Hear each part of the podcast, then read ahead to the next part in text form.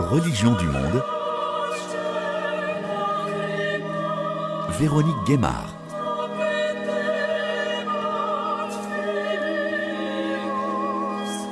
Bonjour à tous. La cathédrale Notre-Dame de Paris entame ses travaux de restauration après une longue période de sécurisation suite à l'incendie qui a ravagé l'édifice dans la nuit du quinze au seize avril deux mille dix-neuf. Les images de la cathédrale ravagée par les flammes ont suscité des émotions en France, mais aussi dans le monde entier. Écoutez ces témoignages recueillis par Bruno Faure au lendemain de l'incendie. Nous te saluons, ô toi, Notre-Dame, Marie Vierge Sainte, que drape le soleil. Euh, c'est au-delà des, des mots, on est vraiment très, très, très triste. C'est un drame pour euh, tout le monde, je pense. Pour l'Église, pour les Parisiens, pour les Français, pour euh, la chrétienté. Pour tous les Français qui ont érigé Notre-Dame. Qu'on soit, euh, qu'on soit croyant ou pas, je pense que ça parle à tout le monde ce soir, c'est sûr.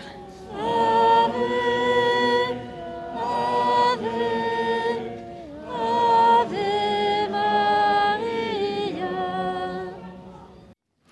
Nous accueillons en studio Jonathan Truyer, bonjour. Bonjour. Vous êtes directeur adjoint des opérations de l'établissement public chargé de la conservation et de la restauration de Notre-Dame, de la cathédrale, donc Notre-Dame de Paris.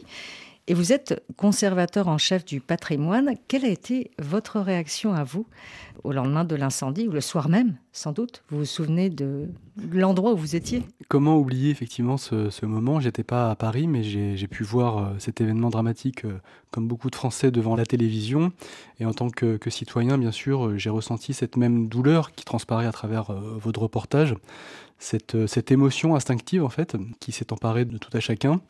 Et puis en tant que conservateur du patrimoine en, en charge d'autres cathédrales à l'époque, j'ai tout de suite pensé également à mes collègues euh, qui avaient en charge les premières actions euh, dans l'urgence pour pouvoir euh, sauver ce qui pouvait être euh, sauvé. Ils vont nous le raconter justement. En ce mois de septembre en France, à l'occasion des Journées du patrimoine, le village du chantier de la cathédrale, donc sur le parvis de Notre-Dame de Paris, a accueilli plus de vingt mille visiteurs. En effet, euh, mille visiteurs de plus que l'année dernière, qui était déjà une très belle édition. Euh, cette dynamique montre que Notre-Dame, le sujet Notre-Dame euh, intéresse euh, toujours autant qu'au lendemain de l'incendie. L'incendie a, a d'une certaine manière éveillé les consciences, rappelant euh, l'importance de ce monument. Et depuis, ça génère une curiosité qui ne se dément pas et qu'on essaye au sein de l'établissement public de contenter en fait, à travers des manifestations de, de ce type. Et parmi les visiteurs, Evelyne, qu'on va écouter. C'est important de venir voir ce qui s'est passé quand même, puis de voir ce que, où ça en est, parce qu'on a tous été touchés, hein, et de voir un peu euh, tous les travaux qu'on entreprend.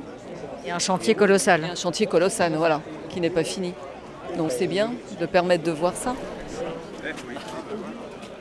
Donc c'était l'occasion de rencontrer des compagnons qui travaillent sur le chantier. On va les entendre dans cette émission.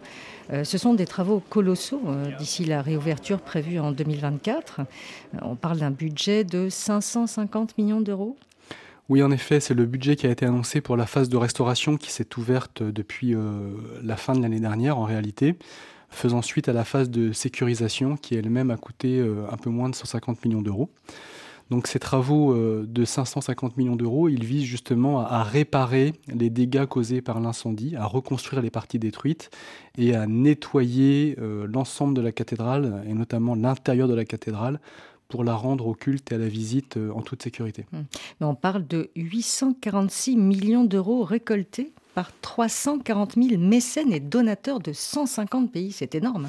Oui, effectivement, l'émotion euh, enclenchée par l'incendie a, a donné naissance à cette euh, récolte euh, de fonds, euh, certainement une des plus grandes récoltes de fonds pour un projet culturel et patrimonial en France, mais certainement aussi en Europe. C'est effectivement du, du jamais vu, un élan de générosité qui s'est manifesté à travers la France, l'Europe et d'autres pays, notamment euh, les États-Unis. Et euh, c'est une somme très importante qui nous oblige, puisque nous devons bien sûr expliquer aux, aux mécènes qui nous ont fait confiance la manière dont on utilise ces fonds pour rebâtir la cathédrale. Alors le démarrage effectif des travaux de reconstruction de la flèche, des voûtes et des charpentes a donc été annoncé. C'est un moment important pour ce chantier unique, nous dit le général Jean-Louis Georgelin. Il est le représentant spécial du président de la République pour la reconstruction de Notre-Dame et le président de l'établissement public qui assure la maîtrise d'ouvrage de cette reconstruction. Il fait de cette mission son combat.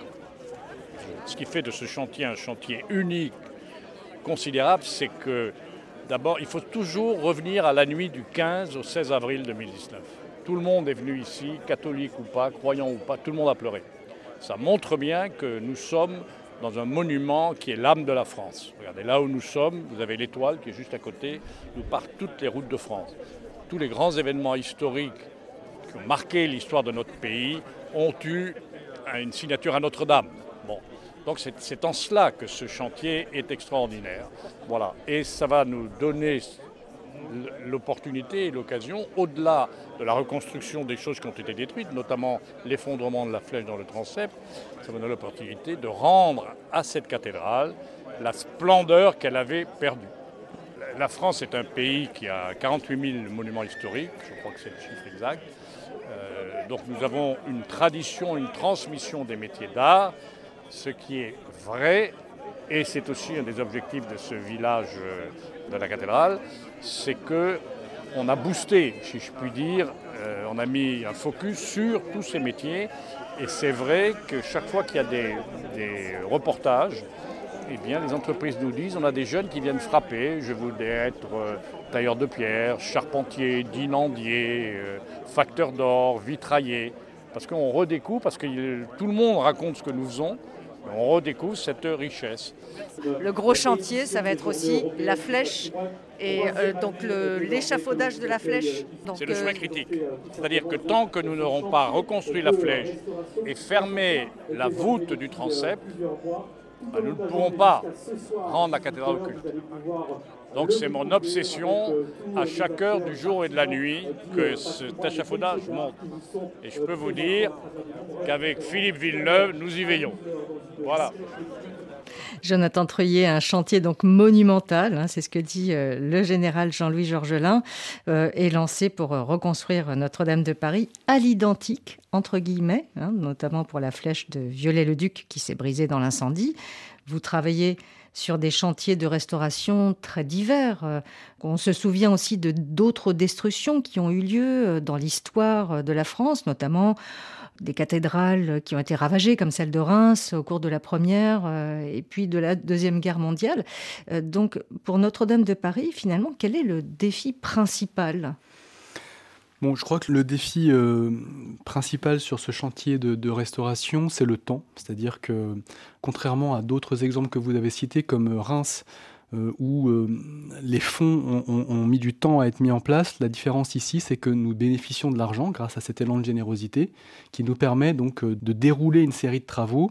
Mais nous avons aussi un, un calendrier très contraint puisque nous visons l'objectif de rendre euh, l'édifice au culte et à la visite en deux mille vingt-quatre.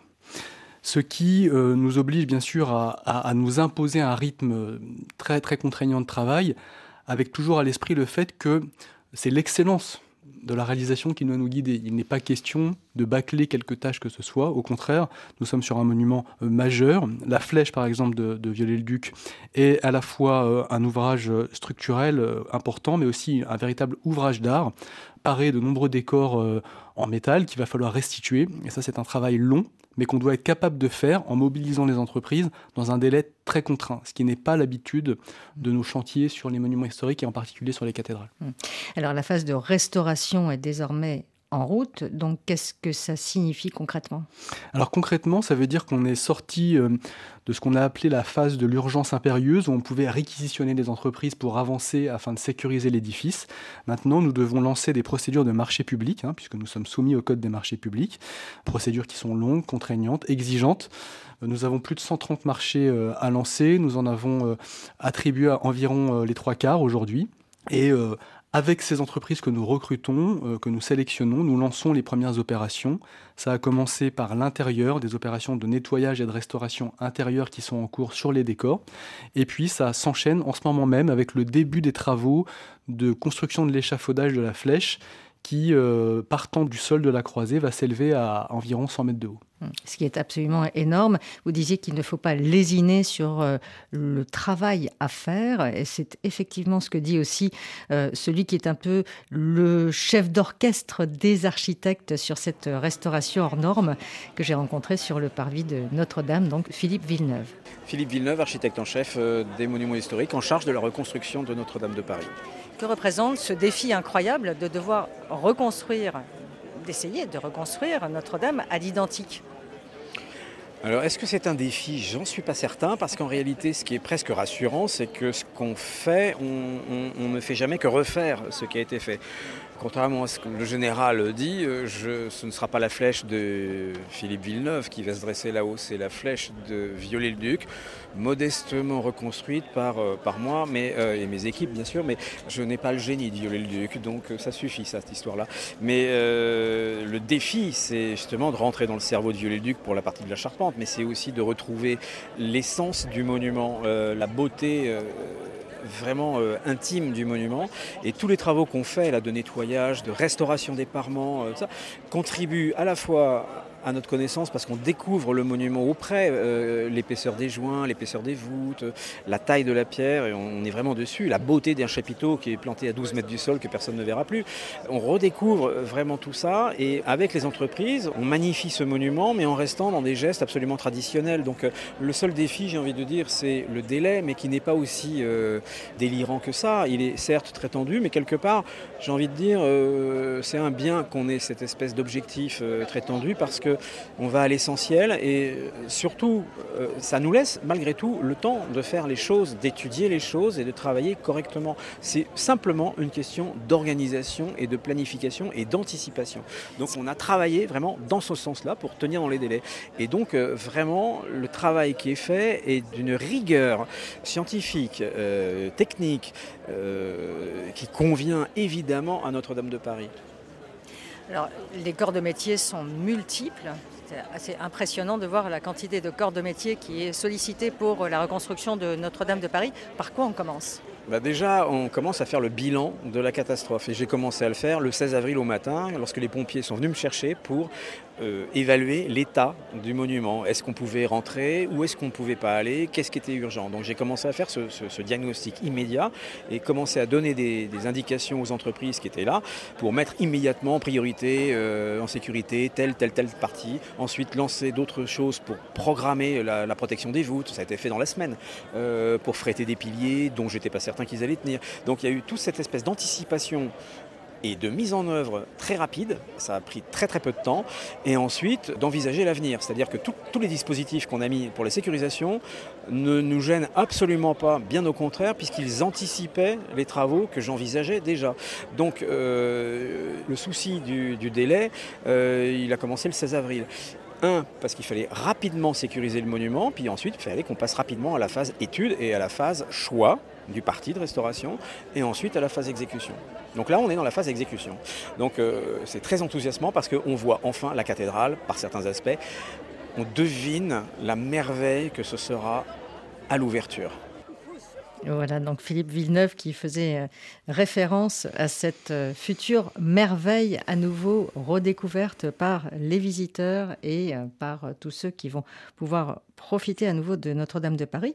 Alors nous allons entendre certains de ces artisans qui travaillent sur le chantier, Jonathan Truyer, mais tout d'abord je souhaiterais qu'on revienne un petit peu au Moyen-Âge, et justement pour comprendre ce que représentaient les, les cathédrales à l'époque. On parle de l'âge d'or des cathédrales, mais qu'est-ce que ces constructions symbolisaient à l'époque?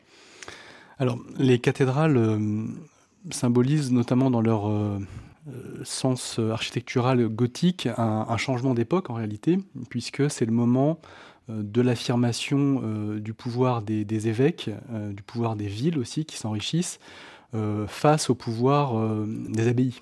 Avant le onzième siècle, euh, les bâtiments religieux les plus importants qui étaient construits en, en Europe étaient euh, plutôt des abbayes, qu'on pense à, à Cîteaux, à, à Clairvaux également. Euh, et au onzième siècle, et surtout au douzième et treizième siècle, on voit une rupture, c'est euh, l'affirmation du pouvoir des évêques dans les villes, qui vont édifier des, des monuments pour le culte, euh, qu'on appelle cathédrale, hein, puisque c'est euh, le lieu donc, euh, où exerce l'évêque, afin de magnifier finalement leur pouvoir. Et il y a une sorte d'émulation à ce moment-là, entre plusieurs évêchés. Ça a été le cas par exemple à, à Paris, qui dépendait à l'époque de l'évêché de Sens, et qui, à travers la construction de Notre-Dame à la place d'un autre édifice, a voulu affirmer sa puissance, son importance à cette époque, c'est-à-dire à la fin du douzième siècle. Donc la puissance s'affirme par la hauteur et l'immensité de ces cathédrales. Oui, absolument. Et c'est vrai qu'on a du mal aujourd'hui, en regardant Notre-Dame, à la remettre dans son contexte, puisqu'on connaît d'autres édifices, d'autres cathédrales plus grandes, plus imposantes. Mais au moment de sa construction, donc à partir des années mille cent soixante, c'est un monument complètement hors norme. Euh, d'abord par la hauteur des voûtes, hein, on atteint trente mètres, ce qui est bien plus important que les édifices précédents. Et puis... Euh, par son caractère massif aussi, ces tours qui, qui, marquent, qui marquent les esprits, ces deux tours occidentales, donc achevées dans la première moitié du treizième siècle, en imposent alors énormément sur la cité, en fait, hein, qui est une cité médiévale. Et ça a véritablement été une rupture dans l'architecture gothique et dans les premiers pas du gothique, grâce à des innovations techniques qu'on redécouvre d'ailleurs aujourd'hui en observant de près le monument et en les comprenant mieux finalement. Alors cette cathédrale a été construite sur une période très très longue, pratiquement deux cents ans, même plus, puisque la première pierre a été posée en mille cent soixante-trois et on dit qu'elle aurait été achevée aux environs de mille trois cent quarante-cinq. Donc c'est énorme. Donc ça veut dire qu'il y a eu des adaptations, des rajouts, des... Euh... Est-ce qu'il y avait un plan déjà d'origine ? Alors... Effectivement, le, le chantier de Notre-Dame a été relativement long, mais moins long que d'autres édifices, pour une raison simple, c'est que finalement le clergé de l'époque euh, disposait manifestement de, de, de fonds euh, suffisants pour mener son projet de manière assez, assez régulière. Donc il y a une première phase de construction qui, qui effectivement s'étale des années mille cent soixante aux années mille deux cent quarante, où là on a une première stabilisation du monument, euh, selon un plan conçu euh, d'ensemble. Et puis tout de suite après, effectivement, toujours pour ces raisons de, de concurrence et d'émulation, une volonté de faire mieux. Par exemple, ces façades qui ont été élevées avec ces roses de treize mètres de diamètre à l'époque sont une réponse, en fait, au pouvoir royal, d'une certaine manière. Et euh, cette émulation fait, fait progresser la cathédrale, qui par ailleurs sera à cette époque également dotée d'une première flèche. Alors c'est un chantier colossal à l'époque, parce qu'on imagine, il n'y avait pas les moyens de levage actuels. Et dans le très beau livre Notre-Dame de Paris, la science à l'œuvre, qui était publié récemment aux éditions du Cherche-Midi avec le C N R S et le ministère de la Culture, on comprend que, qu'avec l'incendie de Notre-Dame, les scientifiques ont accès donc, vous le disiez, hein, à des parties jusque-là inaccessibles, euh, qui permettent donc de recueillir de nombreuses informations, euh, par exemple. Alors, vous avez raison de citer cet ouvrage qui fait un peu la synthèse des premiers travaux des scientifiques sur Notre-Dame, ouvrage qui a d'ailleurs été réalisé en, en, en partenariat avec l'établissement public. Et euh, cet ouvrage, il, il montre que euh, ce drame qu'a été l'incendie a aussi été, euh, d'une certaine manière, une opportunité d'aller voir des éléments de la cathédrale qu'on ne pouvait pas voir auparavant, mmh. comme une sorte d'écorché, si vous voulez, euh, euh, mis à disposition euh, des chercheurs qui profitent aujourd'hui euh, des échafaudages, euh, des moyens logistiques que l'établissement public met à leur disposition pour pouvoir étudier les matériaux, les modes de construction. C'est ainsi qu'on a compris, par exemple, que les voûtes euh, du chœur, la partie la plus ancienne, étaient euh, conçues de manière assez différente des voûtes de la nef. Donc on voit qu'on est face à un monument qui expérimente en permanence, hein, décennie après décennie. On améliore les solutions techniques et ça on le comprend, par exemple, à travers cette analyse euh, réalisée par les scientifiques aujourd'hui.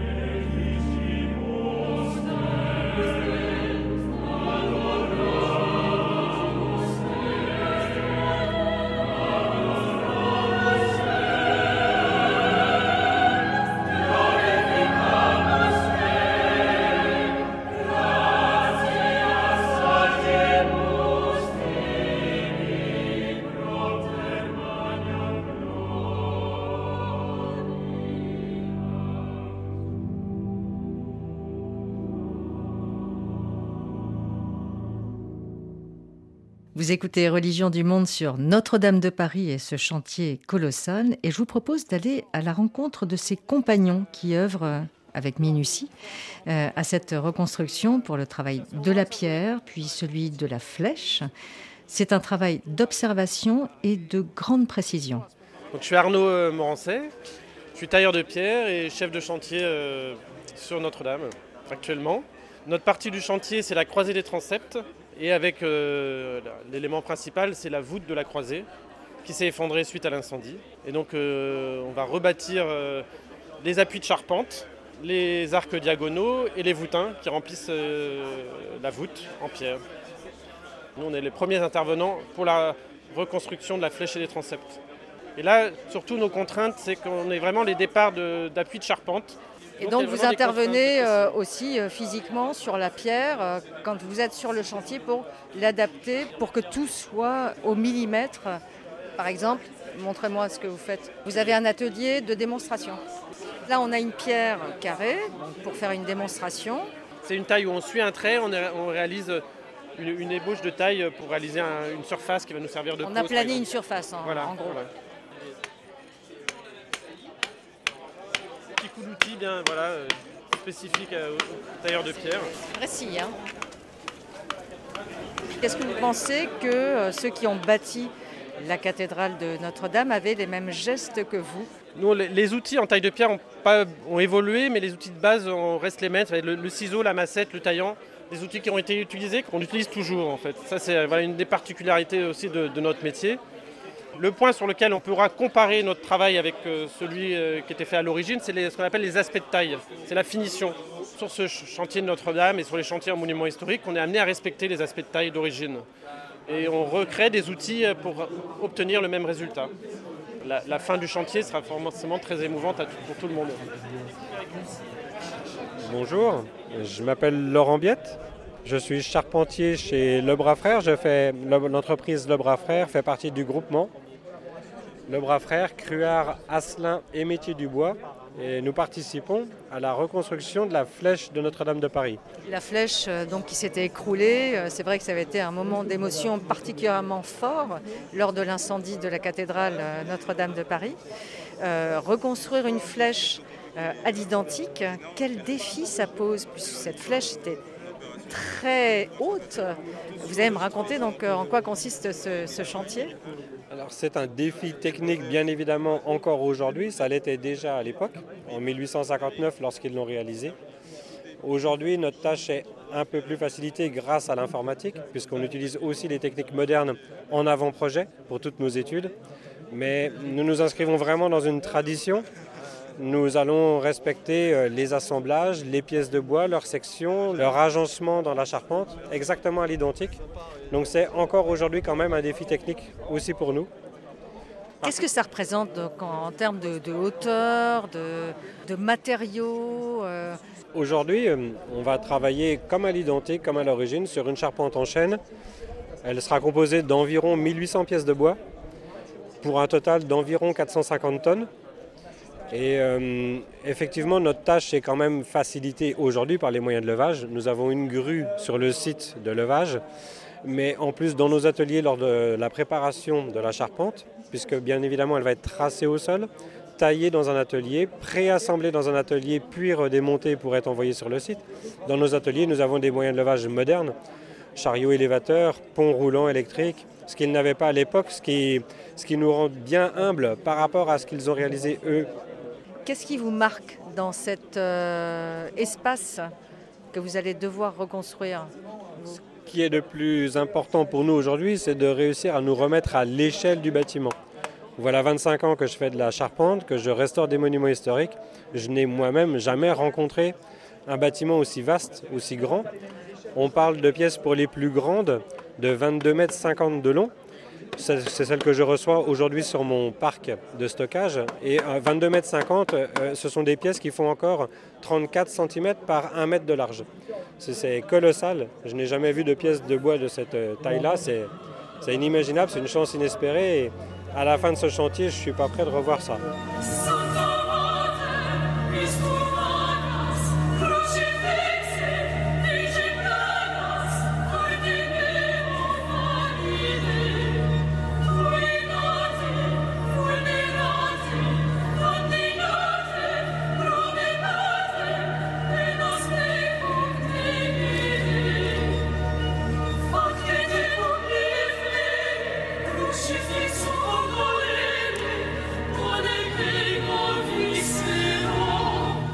Ce travail des compagnons attire les jeunes générations, comme le faisait remarquer le général Jean-Louis Georgelin au début d'émission, à l'image de Magali et Jade qui se sont spécialisées, elles, dans le travail du vitrail. Euh, bah, c'est le chantier du siècle. Ce qui avait été relayé le, le jour où elle, où elle a brûlé, c'est qu'il euh, y avait des compagnons en charpente qui avaient fini une reproduction au un vingtième de la flèche la veille que le feu commence. Donc du coup, en fait, tout ce qui est charpente, on a, enfin, la cathédrale entière, on l'a au millimètre près, répertorié, cartographié et tout. Donc. Et là, bah, du coup, on découvre tout, on, euh, on se renseigne sur le, bah, comment ça avance, et cetera. Donc euh, c'est génial.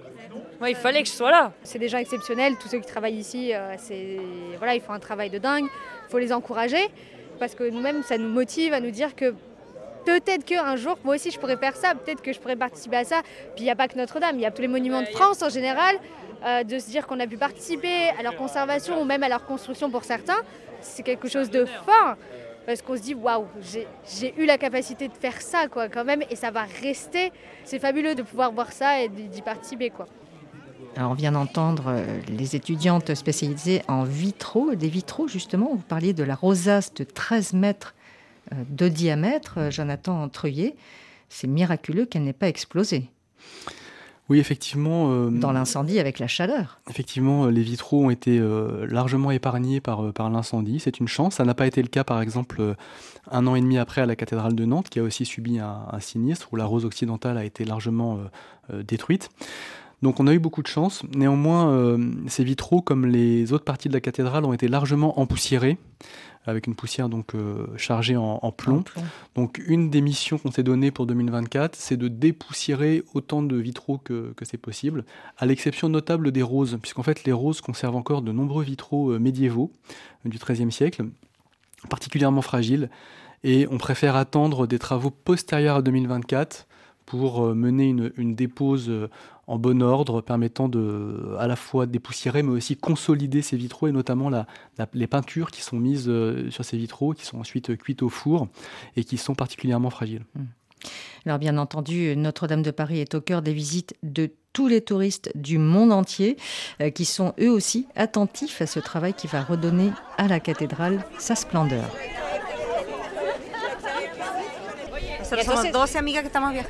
Nous sommes douze amis qui nous connaissons depuis quarante ans. On vient du Chili pour une semaine en France. Imagine ce que ça représente pour nous d'être ici, devant Notre-Dame. On a étudié dans une école française. Pour nous, c'est vraiment intéressant d'être là.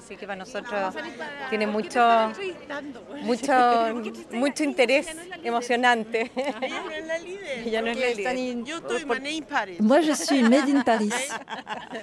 Notre-Dame est en la paix sur les remparts, son ami était venu de France.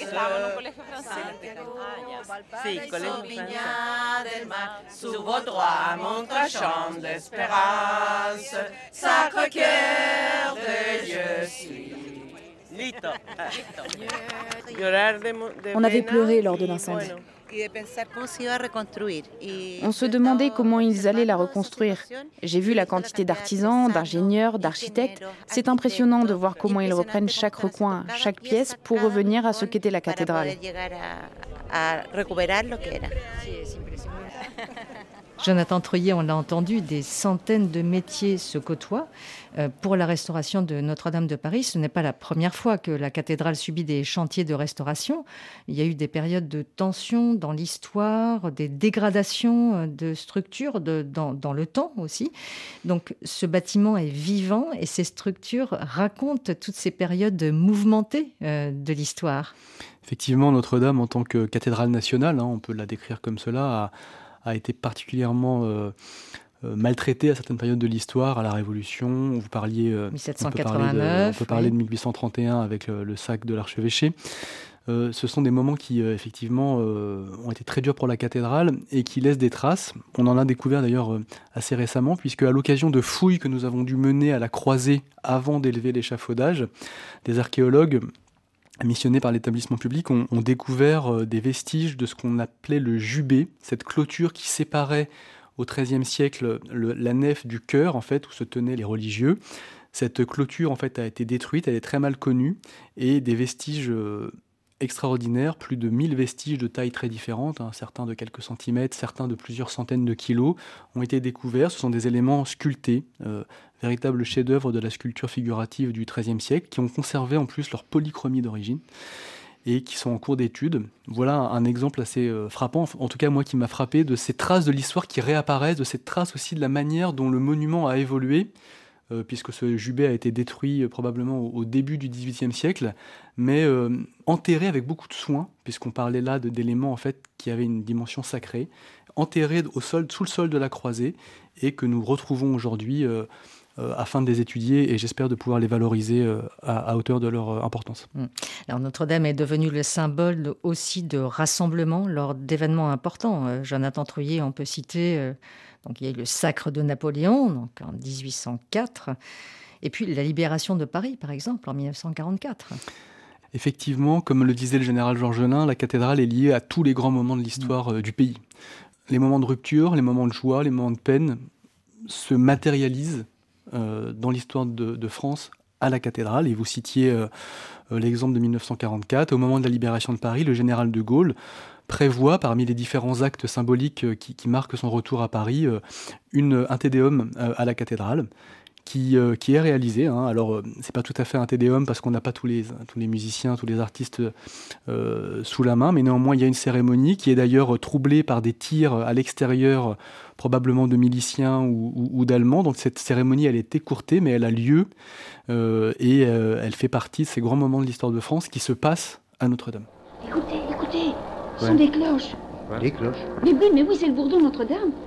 C'est ah. le bourdon de Notre-Dame, c'est le bourdon de Notre-Dame. Mais, mais alors Ah mais oui. oui. Alors si des cloches sonnent, si des cloches sonnent, c'est que les Alliés sont entrés dans Paris. Il est exactement vingt-deux heures vingt-cinq.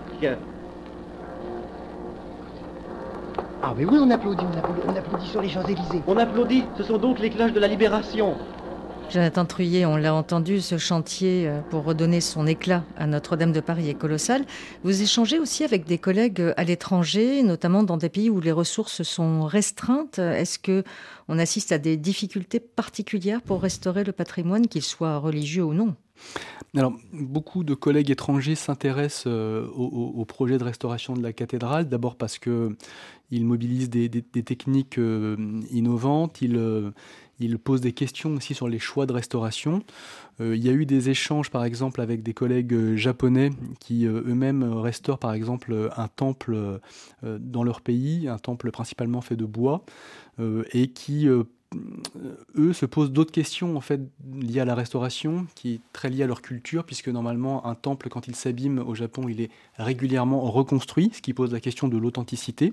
Donc là, il y a des échanges intéressants qui peuvent être menés. Et puis euh, dans d'autres pays euh, dans le monde, on a aussi des, des, des cas de figure comme ça de monuments majeurs euh, pour la nation qui ont été euh, dégradés par fait de guerre, par exemple. C'est le cas de la grande mosquée à, à Mossoul, en Irak, là, en mmh. Irak, où là, sous l'égide de, de, de l'UNESCO, un, un programme important de reconstruction est en route. Elle a été et, détruite en deux mille dix-sept euh, voilà, par les par, attaques de l'État islamique. Absolument. Et euh, la question qui se pose euh, pour eux, c'est de faire de ce projet de reconstruction un, un outil de développement local aussi, euh, avec... Euh, un peu comme en France, finalement, un enjeu de revalorisation de savoir-faire. Le général Georgelin évoquait tout à l'heure les savoir-faire qu'on mobilise. Ces savoir-faire, en France, ne sont pas en danger, mais ils ont besoin d'être valorisés, mieux connus pour multiplier les, les, les vocations. Et finalement, on retrouve des points communs, vous voyez, euh, dans des contextes, bien sûr, radicalement différents, mais qui, qui peuvent amener à réfléchir et à poser des bonnes questions. On pense aussi à l'Ukraine et à la destruction d'un certain nombre d'églises, actuellement, en pleine guerre. Absolument.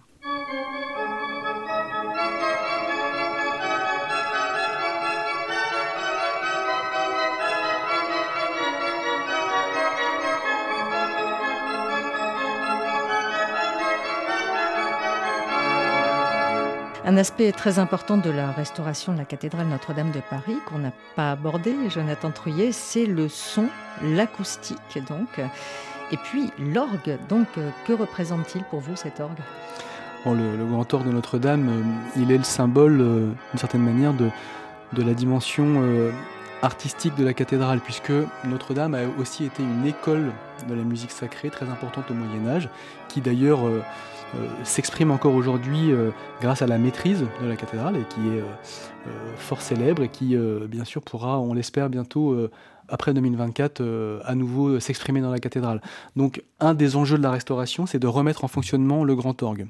Euh, Fort heureusement, il n'a pas été détruit par l'incendie, mais il a été lui aussi très fortement empoussiéré. Donc on a une vaste opération qu'on a commencée très tôt, parce qu'on sait que les opérations sur les orgues, c'est toujours très long. On l'a commencée dès deux mille vingt, avec des dépôts en urgence des huit mille tuyaux qui composent l'orgue, et puis un projet de restauration, puisqu'il a été quand même arrosé, soumis aux, aux variations euh, climatiques. Et euh, notre objectif est de faire en sorte que cet orgue puisse à nouveau sonner lors de la réouverture au public en deux mille vingt-quatre. Oui, c'est ce que nous raconte un des facteurs d'orgue que j'ai pu rencontrer, donc, qui travaille sur cette restauration, l'Uruguayen Mario Danico Holzman. Ce n'est pas simplement que c'est l'orgue le plus grand de France, c'est l'orgue de Notre-Dame de Paris, c'est un instrument cher à la planète entière. Alors, au niveau technique, c'est un défi, bien sûr, mais c'est une grande responsabilité pour ce que ça représente à, à tous, cet instrument. Donc nous sommes devant le chantier de Notre-Dame. Décrivez-moi ce qu'il y a sur cette table. Alors on a, on a ici des, des tuyaux d'orgue de toutes les formes. Et parce qu'avec la, la, les différentes formes de tuyaux, on va imiter, on va avoir les sons typiques de l'orgue, que c'est ce son qu'on tous connaît, les plénums de l'orgue. Mais après on a des jeux d'imitation, ça a apparu au, à la Renaissance, surtout c'est qu'on on a commencé à imiter des autres instruments avec les tuyaux d'orgue.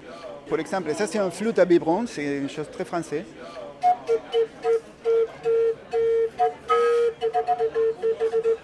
On a des tuyaux plutôt principaux, les sons vraiment typiques de l'orgue. Ça c'est le principal, c'est les tuyaux qu'on voit dans la façade de l'orgue. Il y a des tuyaux de bois qui sont un son plus, plus doux, plus...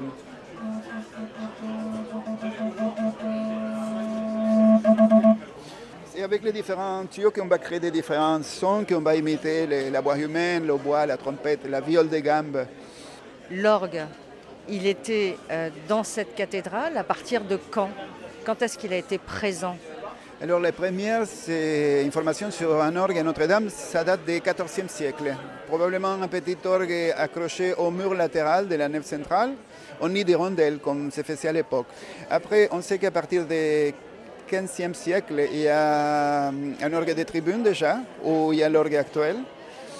Et, et cet instrument n'a jamais complètement disparu. Il a été toujours adapté à nouvelles époques, à nouveaux répertoires musicaux. Et aujourd'hui, les tuyaux plus anciens qu'on a dans cet instrument, ça date du quinzième siècle. Je dis toujours la phrase que dit le technicien conseil Christian Lutz, qu'à l'orgue de Notre-Dame, on a l'histoire complète de la facture d'orgue en France. Parce que c'est un instrument qui a évolué tout le temps. Alors le buffet, la partie extérieure, la partie plus importante qu'on voit, ça date de mille sept cent trente-trois, c'est le facteur d'orgue Thierry. Pour la grande restauration qui s'est produite pendant la restauration de Viollet-le-Duc, on charge d'Aristide Cavaillé-Coll. Aristide Cavaillé-Coll, on peut dire que c'est le Stradivarius de la facture d'orgue au dix-neuvième siècle. Il a récupéré toute la tuyauterie préexistante et a rajouté et a modifié tout l'intérieur de l'instrument pour faire un instrument typique de cette époque-là, un instrument massif avec huit mille tuyaux, cinq claviers et des machineries titanesques, typiques de la, la facture d'orgue dix-neuvième. Votre rêve serait de jouer sur cet orgue? Non, moi je suis le technicien qui l'accord, qui travaille l'harmonie. Une fois que l'orgue sera réinstallé, on va s'occuper de remettre tous les tuyaux à la place, de retravailler l'harmonie, que chaque tuyau de flûte va sonner à flûte, que chaque tuyau de gambe va donner la gambe, la voix humaine, et cetera.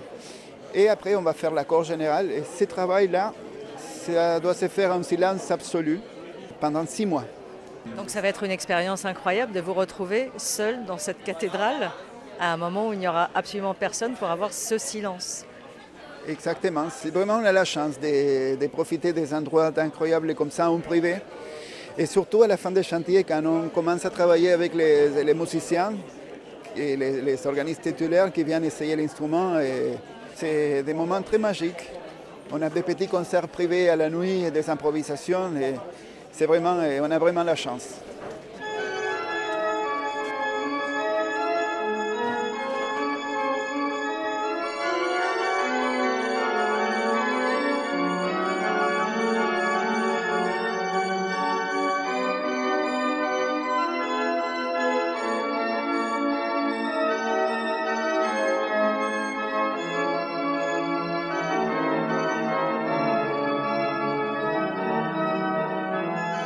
Jonathan Truyer, nous l'évoquions, la cathédrale de Notre-Dame n'est pas le premier ni le dernier chantier de restauration. Euh, qu'est-ce que celui-ci en particulier aura apporté ? Alors je crois que, on en parlait d'ailleurs récemment avec d'autres collègues, ce qu'il aura apporté, c'est compte tenu de la contrainte de délai, il aura apporté la nécessité de trouver de nouvelles méthodes de travail. Vous savez, pour restaurer un monument historique, on a un travail collectif à mener, ce n'est pas un travail individuel. On a besoin de mettre en place euh, différentes compétences, des compétences techniques, des compétences scientifiques, des compétences aussi d'entreprise. Et ce n'est pas toujours simple de faire parler euh, et de faire en sorte que toutes ces compétences-là échangent et, et, et prospèrent finalement vers le projet de restauration. C'est inédit, c'est Notre-Dame, et c'est, euh, je l'espère, euh, le gage de, de meilleure collaboration euh, dans l'avenir pour d'autres projets de restauration sur d'autres monuments. Le général Georgelin, qu'on a entendu en début d'émission, disait aussi qu'il était prévu, vous le disiez aussi, euh, Jonathan Truyer, de rendre la cathédrale au culte en deux mille vingt-quatre. Et c'est aussi euh, ce qu'attend Monseigneur Olivier Ribadeau-Dumas. C'est le nouveau recteur archiprêtre de la cathédrale Notre-Dame de Paris.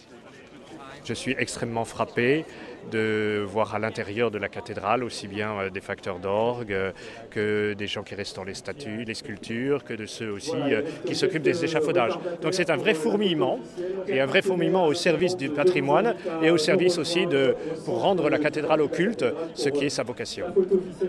Alors Notre-Dame de Paris, qu'est-ce que ça représente pour vous ? Alors, je suis prêtre du diocèse de Paris, donc pour moi Notre-Dame de Paris c'est d'abord l'église mère de mon diocèse. Et c'est là où j'ai été ordonné prêtre il y a trente-deux ans, donc euh, personnellement et affectivement, il y a un lien très fort avec euh, cette cathédrale. Euh, j'ai promis obéissance à mon évêque dans cette cathédrale, je me suis prosterné par terre pour euh, donner ma vie à Dieu dans cette cathédrale. Et donc euh, ça reste des, des, un édifice qui est extrêmement fort. C'est le lieu où le diocèse de Paris, donc l'ensemble des catholiques de Paris, se réunit pour les grands moments. Il se réunit autour de son archevêque, il se réunit avec les prêtres, les fidèles, tous ceux qui veulent annoncer l'évangile au cœur de notre ville. Et donc euh, je pense que c'est euh, quelque chose de très important euh, de savoir que bientôt nous pourrons à nouveau nous réunir dans ce lieu pour célébrer le Christ, mort et ressuscité, pour rassembler l'ensemble des croyants et pour euh, vivre l'évangile et à partir de la cathédrale, annoncer l'évangile. Si c'est l'église mère, c'est elle qui doit donner le, comme une impulsion dans l'annonce de l'évangile dans notre diocèse. C'est aussi, euh, je pense, très important de se dire que la cathédrale n'appartient pas qu'aux catholiques. C'est une cathédrale qui fait partie de notre mémoire collective. À Notre-Dame de Paris, tant d'événements heureux et douloureux de notre histoire se sont passés, qu'elle est vraiment euh, euh, aimée de tous. Et lors des grands événements, parfois tragiques, de notre histoire, c'est à la cathédrale que les gens ont voulu se réunir. C'est les cloches de la cathédrale qui ont sonné pour bien manifester qu'elle est un centre de la vie. Et donc, euh, cette cathédrale réunit au-delà de toutes les oppositions, de toutes les di- différences de croyances, elle réunit l'ensemble de ceux qui euh, vivent dans notre pays et je pense que nous continuerons à remplir cette fonction. On a tendance à l'oublier, mais Notre-Dame de Paris est d'abord un lieu de culte. Euh, Notre-Dame de Paris n'est pas seulement chère aux croyants, on l'a entendu, là aussi, euh, mais que représente pour vous Notre-Dame de Paris, euh, Jonathan Truyer ? Alors, je crois qu'il y a eu un, un avant et un après incendie euh, et un avant euh, et un après prise de poste. Euh, finalement, euh, en tant que citoyen, en tant que conservateur du patrimoine, je connaissais Notre-Dame, je connaissais... Euh, son importance architecturale, je percevais peut-être pas son importance symbolique. Et euh, je suis à chaque fois frappé euh, quand on, on regarde les réactions des gens, et par exemple, euh, vos reportages l'ont parfaitement montré, à quel point le monument génère euh, de l'enthousiasme. Et ça, ça me fait dire que je crois que c'est véritablement un monument à part dans le cœur des Français, dans l'histoire du pays, qu'il fait partie à part entière de notre identité. Et, euh, et aussi pour les étrangers. Et aussi pour les étrangers, qu'ils représentent aussi la France à l'étranger. Et ça, je crois que euh, j'ai vraiment pris conscience personnellement de cette dimension et, et c'est celle que je retiens en fait aujourd'hui. Et Notre-Dame de Paris est chère particulièrement au cœur de l'architecte en chef Philippe Villeneuve qui nous a montré ses multiples tatouages sur ses avant-bras. Et que représente Notre-Dame de Paris pour vous? Qu'est-ce qu'elle représentait même avant pour un architecte? Mais je l'ai partout, hein, voyez, donc, euh... Vous avez un tatouage, un tatouage de Notre-Dame de Paris sur votre bras. Mais oui, j'ai, j'ai, j'ai commencé à avoir la rose ouest sur le cœur et j'ai poursuivi, j'ai la flèche évidemment, euh, j'ai la tour nord que j'aime beaucoup, j'ai le coq que j'ai dessiné pour la, la flèche, euh, j'ai les grandes orgues, j'ai deux chimères, enfin c'est pas fini. Voilà, c'est... Vous avez tout le corps finalement. Non, euh, pas tout, faut presque. Pas non plus rigoler. Non mais c'est euh, le, le fait que j'ai des tatouages euh, de Notre-Dame, euh, malgré mon âge, c'est juste un élément de plus parce que Notre-Dame, je l'ai dans le cœur, je l'ai dans les chairs, je l'ai, je l'ai dans les tripes. C'est, c'est ce monument qui m'a construit, qui m'a donné envie d'être architecte, qui m'a, euh, qui m'a fait tomber amoureux fou, furieux de l'orgue et de Pierre Cochereau euh, et de Vierne. Donc la musique, c'est très important dans ma vie et euh, c'est à Notre-Dame que ça se passe, c'est à Notre-Dame que j'ai eu les, les plus belles émotions musicales. Et avec ça, il y a l'architecture et comme euh, Goethe a dit que l'architecture, c'était de la musique pétrifiée, Euh, bah Notre-Dame est une symphonie, donc euh, quelque part, euh, j'ai de la musique partout, plein les oreilles et plein les yeux. On va attendre de l'écouter, donc. Mais j'ai une grande impatience d'entendre claquer les grandes orgues sous les voûtes restaurées de ma, ma belle cathédrale. Ça sera euh, la voix de Notre-Dame qui reparlera enfin.